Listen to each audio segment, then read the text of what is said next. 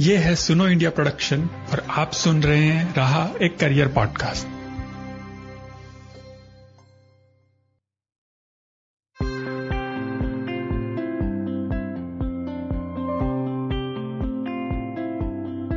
नमस्कार, मैं हूँ तरुण निर्वाण, आपका होस्ट और आपका स्वागत है रहा एक करियर पॉडकास्ट के सीज़न टू में। कला मानव जाति के उद्भव से ही उसके जीवन का एक अभिन्न अंग रही है। इसका मानव जाति से रिश्ता उतना ही पुराना है जितना कि खाने पीने का है। जब भी पुरातत्व विशेषज्ञों को खुदाई में हज़ारों सालों पहले की किसी भी सभ्यता के अवशेष मिले हैं, उनमें किसी न किसी तरह के कला के उदाहरण मिले हैं। चाहे वो पत्थर पर की गई चित्रकारी हो या किसी तरह के वाद्य यंत्र आज के एपिसोड में हम इसी कला के एक प्रकार की बात करेंगे जिसे विजुअल आर्ट या फिर दृश्य कला कहा जाता है। इसे दृश्य कला इसलिए भी कहा जाता है क्योंकि हम इसे अपनी आँखों से देख सकते हैं। इस विजुअल आर्ट्स में पेंटिंग ड्राइंग प्रिंट मेकिंग मूर्ति कला सिरेमिक फोटोग्राफी वीडियो फ़िल्म निर्माण डिज़ाइन शिल्प और वास्तुकला जैसे कला के कई रूप सम्मिलित हैं। पिक्की और केपीएमजी की एक रिपोर्ट जिसका टाइटल है visual arts industry painting the future जो कि फरवरी 2018 में रिलीज़ हुई थी। के अनुसार भारत का कला बाज़ार 2014 में लगभग 1460 करोड़ होने का अनुमान है। जहाँ पिछले कुछ वर्षों में यह इंडस्ट्री और भी बड़ी हुई है, इसमें अभी और भी आगे जाने और भारतीय अर्थव्यवस्था पर प्रतिकूल प्रभाव डालने की संभावनाएँ हैं। इसी के साथ ये इंडस्ट्री भारत की सांस्कृतिक धरोहर को विश्व पटल पर और भी प्रबल करने में महत्वपूर्ण है। इन सभी के साथ इस इंडस्ट्री में रोज़गार के भी बहुत सारे अवसर हमारे देश में उपलब्ध हैं, जिन पर आज हम बात करेंगे। आज हमारे साथ है प्रियंका कुमार। प्रियंका वर्तमान में यूएसए के Maryland institute college of arts में एडजंक्ट प्रोफेसर के तौर पर कार्यरत है। इसके अलावा वो एज ए फ्रीलांस इलिस्ट्रेटर भी काम करती हैं। तो चलिए सुनते हैं प्रियंका से उनके अनुभव और इस क्षेत्र से जुड़े हुए बहुत सारे पहलुओं के बारे में।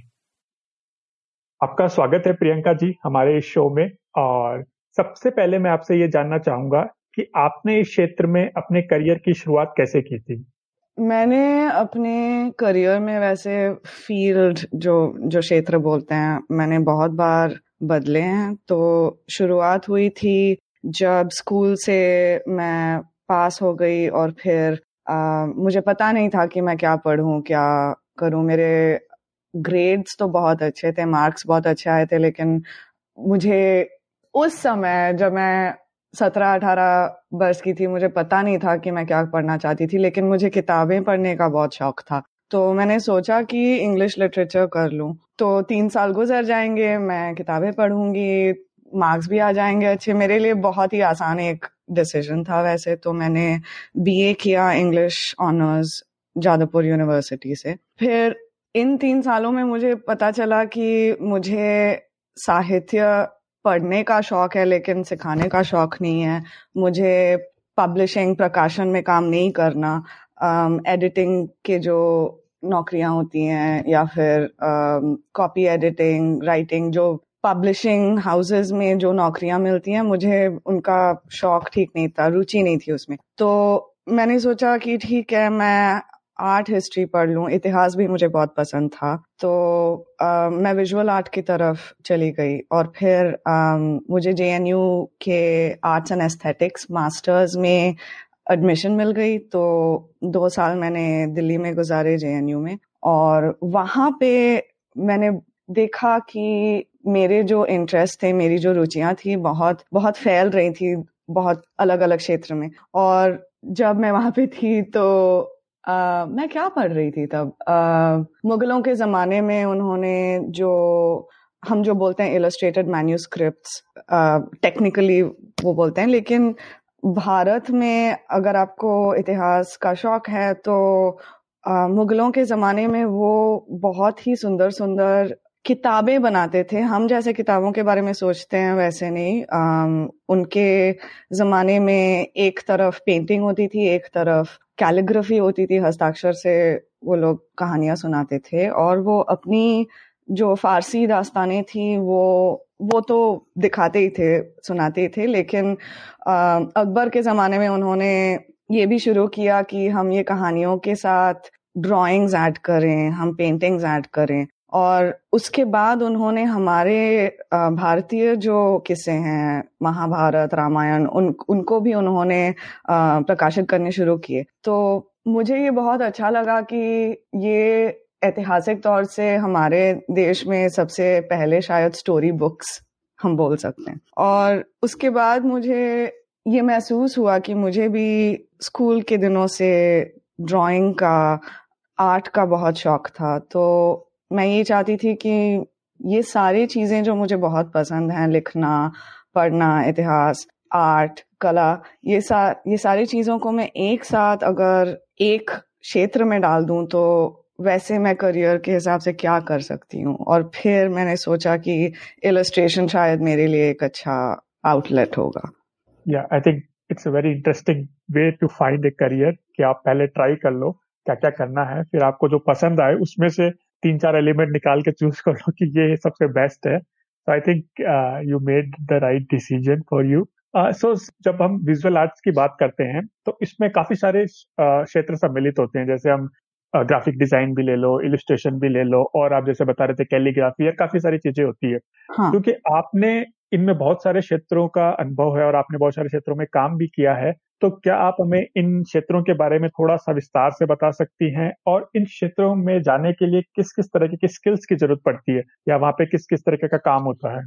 देखिए, इस इस प्रश्न का उत्तर थोड़ा मेरे लिए कठिन है, क्योंकि मेरी जो पर्सनल जर्नी है, उसमें मैंने देखा कि ज़्यादातर ट्रायल एंड एरर से ही मैंने ये सारी चीज़ें अपने आ, अपने आप महसूस की। तो जब मेरी मास्टर्स खत्म हुई जेएनयू में दो साल मैंने गुजारे बहुत अलग अलग तरीके की नौकरी करके मैंने पब्लिशिंग में प्रकाशन में थोड़ी देर के लिए काम की। फिर फ्लो इंडिया बोल के एक दिल्ली में लाडो सराय में उनका ऑफ़िस होता था। एक एजुकेशन ऑर्गेनाइजेशन है। तो वो स्कूल के बच्चों को सारी नॉर्थ इंडिया उस समय वो लोग नॉर्थ इंडिया में ऑपरेट करते थे, अब उन्होंने और भी साउथ के शहरों में अपनी प्रोग्राम्स खोल दिए लेकिन वो स्कूल के बच्चों को हमारे इंडिया में जितने सारे म्यूजियम्स हैं, बच्चों को वहाँ पे ले जाते थे और फिर कला के तौर से वो इन बच्चों के स्कूल में जो पढ़ाई जाती है, वो वो सारे सब्जेक्ट्स को पढ़ाते थे। तो इतिहास वो लोग पढ़ाते थे एक म्यूज़ियम में म्यूज़ियम की दीवारें पर जो पेंटिंग्स हैं वो सब दिखा दिखा के, या फिर अगर साइंस का एक क्लास होता था, एक साइंस म्यूज़ियम के अंदर, और वहाँ पे बच्चे ये सारे मॉडल्स और डायग्राम्स देख के पढ़ते थे तो उनके साथ मैंने बहुत सालें काम की। फिर थोड़ा दूसरा एक टर्न हो गया, जहाँ पर मैं M S F doctors without borders के साथ कम्युनिकेशन में मैंने थोड़ा काम किया, जहाँ पर मैं डिज़ाइन करती थी। तो जब मैं एमएसएफ में थी, मैं उनके वो ह्यूमैनिटेरियन मेडिकल ह्यूमैनिटेरियन एड करते हैं। तो उनके जितने प्रोजेक्ट्स थे, उनके लिए मैंने काफ़ी फ्लायर्स पैम्फलेट्स वेबसाइट की चीज़ें डिज़ाइन की थी। और मुझे लगता है कि हमारे देश में वैसे हम जब डिज़ाइन के बारे में सोचते हैं तो जो कोर्सेज हमारे लिए अवेलेबल हैं, हम सोचते हैं कि ग्राफिक डिज़ाइन कर लें। लेकिन मुझे ड्राइंग का ज़्यादा शौक था, मुझे पेंटिंग का ज़्यादा शौक था और मुझे इसमें बहुत रुचि है कि इसको हम डिजिटली कैसे कन्वर्ट कर सकते हैं और कैसे हम हम जो जो बचपन में इतनी सारी चीज़ें ड्रॉ करते हैं वो हम अब हमारे इस नई दुनिया में जहाँ की सब कुछ इंटरनेट पे होता है वो हम कैसे कन्वर्ट कर सकते हैं। तो चित्रकारी मेरी सबसे बड़ी इंटरेस्ट थी और डिज़ाइन सेकंड थी। तो मैंने देखा कि अगर मैं फ्रीलांस कर लूँ अगर मैं अन्य अन्य छोटी छोटी नौकरियाँ या प्रोजेक्ट ढूंढ लूँ तो थोड़ा थोड़ा थोड़ा करके मेरा पोर्टफोलियो बढ़ेगा और बहुत सारी अलग अलग किस्म की प्रोजेक्ट उसमें आ जाएँगी। तो उसके बाद मैंने बेंगलोर शिफ्ट किया जहाँ पर मैं फुल टाइम फ्रीलांस काम करती थी।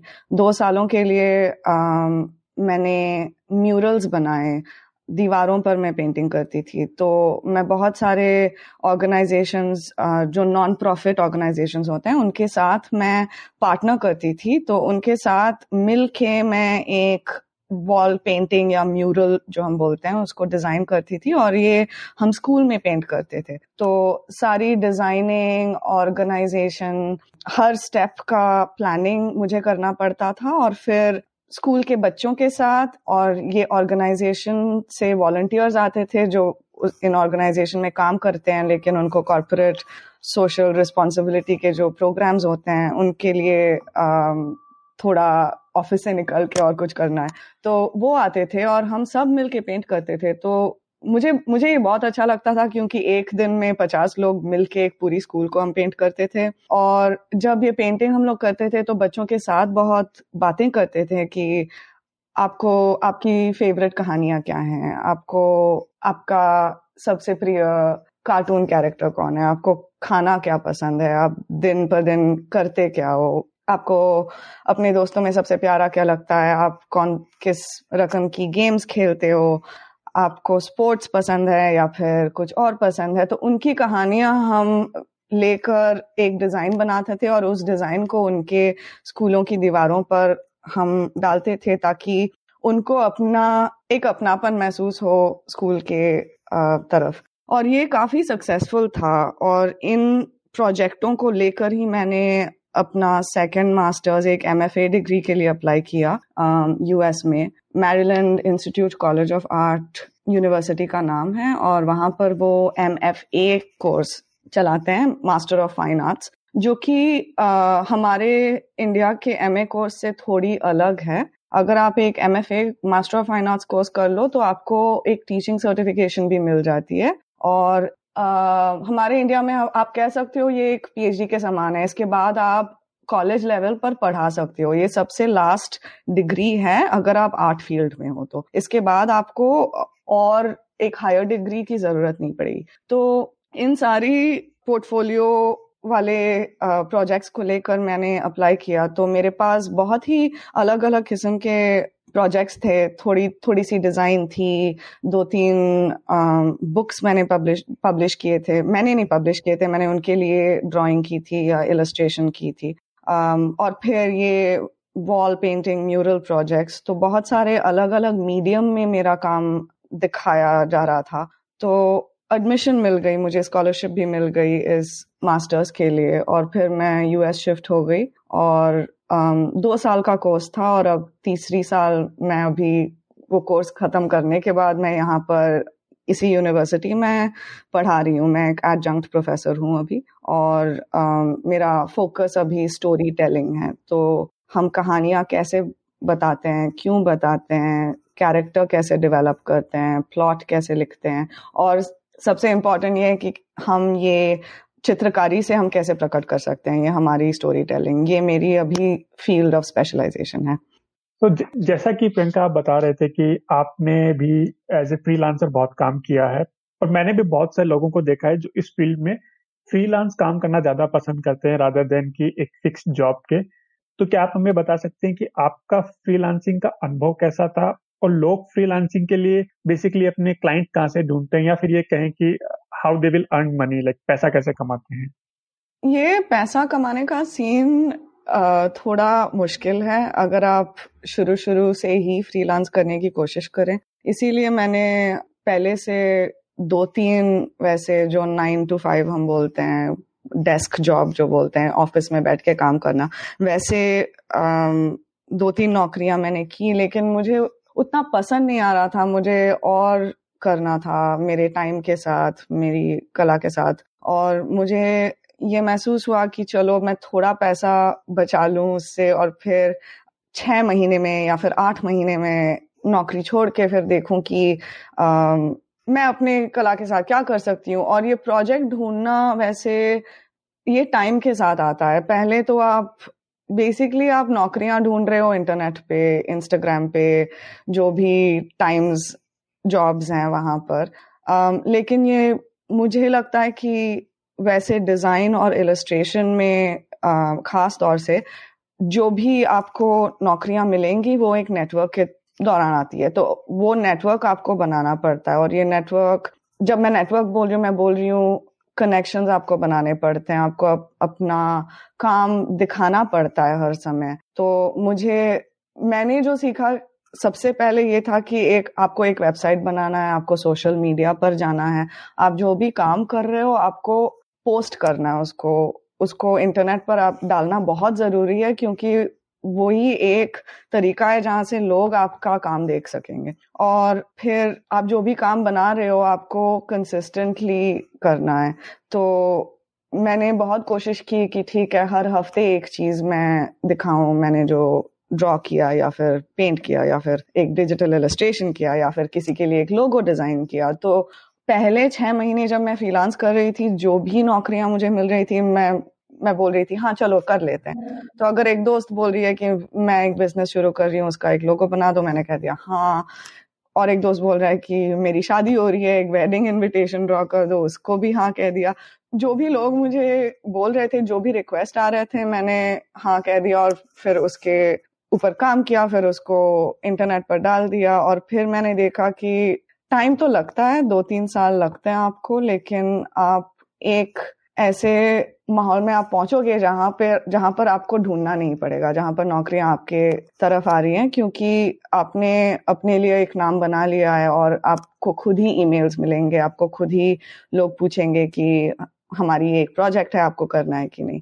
आ, लेकिन इसमें आपको डेफिनेटली टाइम लगता है और पैसों के हिसाब से स्टेबिलिटी मेरे ख्याल से थोड़ी कम है लेकिन बहुत बहुत um, काम करना पड़ता है। दिन रात मैंने बहुत सारी चीज़ें की थी और जब आप फ्रीलांस कर रहे हो आप ऐसा नहीं है कि आप सुबह नौ बजे शुरू करो और पाँच बजे आप खत्म करो। Um, आपको खुद बहुत सारी चीज़ें करनी पड़ती हैं। आप खुद अपने अकाउंट्स कर रहे हो आप खुद अपनी मार्केटिंग कर रहे हो आप खुद अपनी पब्लिसिटी कर रहे हो आप जो भी इंटरनेट पर डाल रहे हो उसके साथ जो लिखा जाएगा उसके um, अपने आप चित्रकार तो हो आप ड्रॉ कर रहे हो, आप पेंट कर रहे हो, लेकिन आप खुद ही अपने बारे में भी लिख रहे हो। ये बहुत ज़रूरी है कि आप खुद को थोड़ा प्रमोट करें, आप अपने कला के बारे में कुछ ज़्यादा बता सकें लोगों को, क्योंकि दूसरे लोग तो कलाकार नहीं है ना। उनको पता नहीं है कि आपने क्या यूज़ किया, आपकी कॉन्सेप्ट क्या थी, आपका आइडिया क्या था,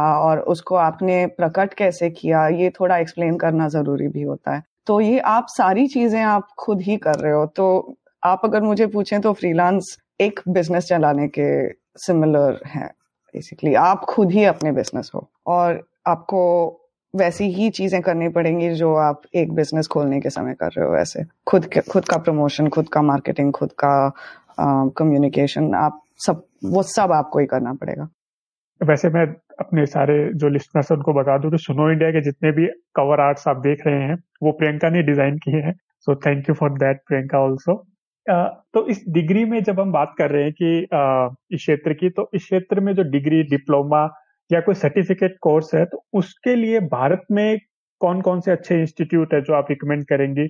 या वहाँ पे जहाँ पे लोग जाके एडमिशन ले सकते हैं या ये सारी स्किल सीख सकते हैं? आप अगर मुझे अभी पूछें तो इलस्ट्रेशन जो अभी मेरी फ़ील्ड है, जो चित्रकारी की तरफ़ ज़्यादा ध्यान देती है, उसके लिए अभी इंडिया में वैसे इलस्ट्रेशन फोकस्ड अगर आपको एक कोर्स चाहिए तो मेरे ख्याल से आप सबसे अच्छी एक्सपीरियंस पा सकते हैं, जो हमारे देश के सबसे बड़े डिज़ाइन कॉलेजेस हैं एनआईडी या फिर सृष्टि आप अगर देख लो। तो लेकिन वहाँ पर भी डिज़ाइन पर लोग ध्यान ज़्यादा देते हैं। तो भारत में ग्राफिक डिज़ाइन को लेके ज़्यादा डिग्रियाँ आपको मिलेंगी। और ये बुरी बात नहीं है। ये अगर आप ग्राफिक डिज़ाइन के फ़ील्ड में जाकर भी इलस्ट्रेशन कर सकते हैं। अगर आप अपना काम ऐसे डेवलप करें कि आप डिजिटली काम कम कर रहे हैं या फिर टाइपोग्राफी का काम कम कर रहे हैं और ड्राइंग ज़्यादा डाल रहे हैं अपने डिज़ाइन में। ये आप कर सकते हैं, क्योंकि अभी इंडिया का डिजिटल इकोनॉमी वैसे भी बहुत बढ़ रहा है, फैल रहा है वैसे। और हम हर जगह एक ना एक इलस्ट्रेशन देखते हैं। जब हम एप्स यूज़ करते हैं तो छोटे छोटे कैरेक्टर्स होते हैं, जो हमारे साथ बातें करते हैं, या फिर हम जब एक वेबसाइट देखते हैं तो वहाँ पर इलस्ट्रेशन दिखते हैं। कुछ आप पढ़ रहे हो ऑनलाइन तो आपको जो टेक्स्ट है, उसके साथ आपको एक इलस्ट्रेशन मिलेगी। तो हम ऐसे एक दुनिया में अब रह रहे हैं जहाँ पे हर जगह, हर हर किस्म के काम में आपको एक इलस्ट्रेशन दिखेगी ही दिखेगी। तो आप अगर भी ग्राफिक डिज़ाइन कर लें तो अगर आपको ड्राइंग की रुचि है, आप इलस्ट्रेशन के तरफ़ जा सकते हैं। अगर भी आपका कोर्स ग्राफिक डिज़ाइन वाला हो तो आप इलस्ट्रेशन कर सकते हैं और ग्रेजुएशन के बाद आप इलस्ट्रेटर बन सकते हो। अगर आप अपनी पोर्टफोलियो वैसे डेवलप करो तो अगर आप और थोड़ा स्टोरी टेलिंग ड्राइंग के तरफ़ आप अगर ध्यान दो तो उस फ़ील्ड में आप ट्रांजिशन कर सकते हो आप बदल सकते हो ग्रेजुएशन um, के बाद।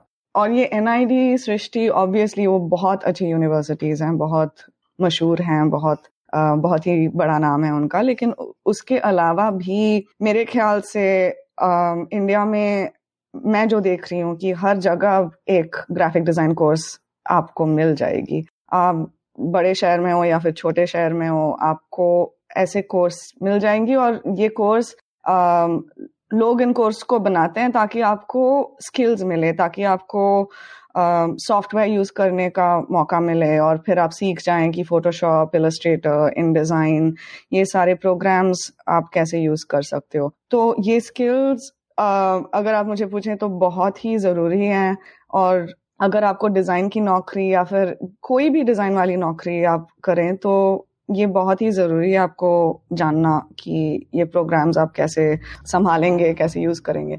और इसीलिए मैं बोल रही हूँ कि बड़े यूनिवर्सिटीज का नाम तो है ही, लेकिन आप एक ग्राफिक डिज़ाइन कोर्स करके भी खुद अगर काम करें और खुद अपना पोर्टफोलियो बढ़ाएँ तो आप आपका भी इलस्ट्रेशन रिलेटेड पोर्टफोलियो हो सकता है और उसके ऊपर आपको ये और स्किल्स मिल जाएँगी डिज़ाइन वाले। तो आप खुद ही अपने शहर में एक सर्च कर सकते हो जो भी एक ग्राफिक डिज़ाइन कोर्स मिल जाए छोटा हो या बड़ा हो।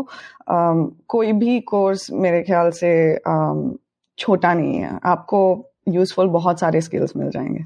और अभी जो हम ये बहुत ही अजीब साल से गुजर रहे हैं जब सब कुछ ऑनलाइन है क्योंकि दुनिया बंद हो चुकी है बेसिकली आप ऑनलाइन कोर्स कर सकते हो। स्किल uh, शेयर बोल के एक वेबसाइट है जहाँ पर बहुत ही मशहूर इलस्ट्रेटर्स और डिजाइनर्स छोटे छोटे क्लास पढ़ाते हैं। um, आप वो देख सकते हो। या फिर अगर आप एक खोज कर लें एक ऑनलाइन सर्च कर लें तो आपको मिल जाएँगी बहुत सारे छोटे ऑनलाइन कोर्सेज जो कॉस्ट इफ़ेक्टिव होंगे जिनमें आपको उतना पैसा भी डालना नहीं पड़ेगा लेकिन आप ये स्किल्स सीख सकते हो और फिर आप जो भी बनाओ ये आप ये आपका आपकी कल्पना के ऊपर डिपेंडेंट है। आपको जो चीज़ों में इंटरेस्ट है वो आप लेके डिज़ाइन बना सकते हो। लेकिन ऑनलाइन कोर्सेज मैं डेफिनेटली रेकमेंड करूँगी क्योंकि हर किसी के पास इतनी टाइम या फिर इतनी एक्सेसिबिलिटी um, भी नहीं होती कि आप एक बड़े यूनिवर्सिटी में दो तीन सालों का एक डिग्री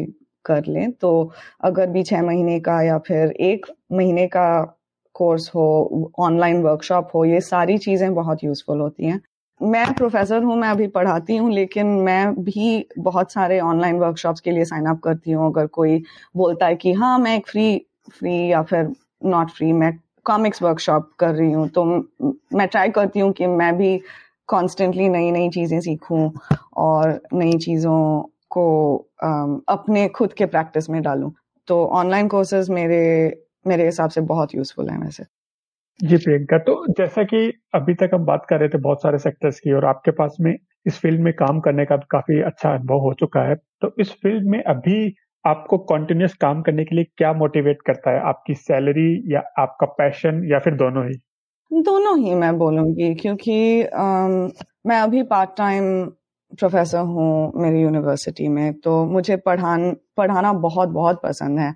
और मैंने ये देखा है कि मेरा खुद का काम भी और अच्छा होता है जब मैं औरों के साथ बात करती हूँ अपने, उनके काम के बारे में। तो जब मैं स्टूडेंट्स के साथ बातें करती हूँ, उनकी प्रोजेक्ट्स देखती हूँ और उनको सलाह देती हूँ तो मेरा काम भी वैसे इम्प्रूव होता है मैंने देखा है। और साइट पर जो मेरा दूसरा फ्रीलांस इलस्ट्रेशन काम है। मेरी कोशिश ये है कि मैं ऐसे प्रोजेक्ट करूँ जहाँ पर मेरी जो स्टोरी टेलिंग की रुचि है वो सबसे ज़्यादा दिखे और सबसे ज़्यादा मुझे कॉमिक्स अभी बनाने का बहुत शौक है। तो मैं कहानियाँ और अच्छी तरीके से कैसे बोल सकती हूँ और और मेरी जो अपनी कहानी है, हम लोगों की जो अपनी अपनी कहानियाँ हैं और सबकी अलग अलग कहानियाँ होती हैं, उनको मैं कैसे ड्रॉ कर सकूँ, दिखा सकूँ, क्योंकि हम जो इलस्ट्रेशन देखते हैं, अभी वो, अभी भी बहुत ही वेस्टर्न है। हम बड़े हुए हैं एक एक तरीके का कार्टून देख के या फिर एक तरीके का ड्राइंग देख के तो मैं ये भी कोशिश करती हूँ कि हमारी जो भारत में जो इतनी अलग अलग तरीके की लोक कला है, उसका स्टाइल हम कैसे उसका स्टाइल हम डिजिटली डाल के कैसे नई नई कहानियाँ बना सकते हैं या फिर नई नई इलस्ट्रेशन बना सकते हैं, इसमें मेरी रुचि और और ये दोनों पढ़ाना और फिर ये मेरा इलस्ट्रेशन का काम दोनों एक साथ मुझे बहुत इंस्पायर करते हैं। तो प्रियंका, अंत में अगर जो लोग विजुअल आर्ट्स में अपना करियर बनाना चाहते हैं या बनाने की सोच रहे हैं, अगर आप उनको कोई एडवाइस देना चाहें तो क्या होगी? देखिए करियर रिलेटेड तो मैंने पहले से बता दिया कि शुरुआत में आपको पोर्टफोलियो और इंटरनेट में अपना काम डालने पर इस, इसके ऊपर आपको ध्यान देना पड़ेगा। लेकिन उससे ज़्यादा मैं ये कहूँगी कि आप जो भी बना रहे हो आप जो भी ड्रॉ या पेंट कर रहे हो अगर वो आप पेंसिल से एक स्केच कर रहे हो या फिर टैबलेट पर डिजिटली बना रहे हो ये बहुत ज़रूरी है कि आप अपना खुद का एक स्टाइल बनाएँ। और दूसरों को कॉपी करने में आप ज़्यादा टाइम नहीं वेस्ट करें। मेरी जो अपनी कहानी है और मैंने जो महसूस किया जब मैं स्कूल जा रही थी कि हमें स्कूल में जब आर्ट पढ़ाया जाता है, जब कला पढ़ाया जाता है, जब ड्राइंग क्लासेस होते हैं, हम ड्राइंग बनाना सीखते हैं किसी और के ड्राइंग को देख के। तो हमें बोला जाता है कि चलो ये सबसे, ये बहुत मशहूर सी एक पेंटिंग है। इन्होंने जैसे पेड़ बनाई है, वैसे पेड़ पेंट करना आप सीखो। और ये सीखना ज़रूरी है। मैं ये नहीं बोल रही हूँ कि ये ज़रूरी नहीं है, लेकिन अब आप स्कूल से निकल कर अगर एक करियर बनाना चाहते हैं इसके ऊपर तो ये बहुत ही ज़रूरी है कि आप अपना खुद का स्टाइल बनाएँ और आप, आपको जो पसंद है आप वो ड्रॉ करें और और आप सोचें कि आपको किसमें इंटरेस्ट है, आप आप कौन सी फिल्म्स देख रहे हैं? आपका वातावरण कैसा है? आपकी ज़िंदगी कैसी है? आपको आ, हर दिन के दौरान क्या इंटरेस्टिंग चीज़ें दिखती हैं या फिर आप क्या सोच रहे हो? आप कल रात आपका सपना कैसा था? और आप नए नए आइडियाज़ को ड्रॉ करें और आ, अपना खुद का एक स्टाइल बनाएँ। आप, आप अपनी खुद की कहानी बताएँ क्योंकि जब लोग पोर्टफोलियोज देखते हैं और जब यूनिवर्सिटीज में लोग या फिर जब जॉब एप्लीकेशन के लिए जब एक जूरी बैठती है और हम पोर्टफोलियो देखते हैं तो हमें इंस्टेंटली दिखता है कौन से लोग कुछ यूनिक कर रहे हैं जो अपने लिए सोच रहे हैं और कौन से लोग आम, कुछ बना रहे हैं इंटरनेट में कोई एक तस्वीर देखकर। और ये बहुत ज़रूरी है कि आप अपनी खुद का एक स्टाइल बनाएँ।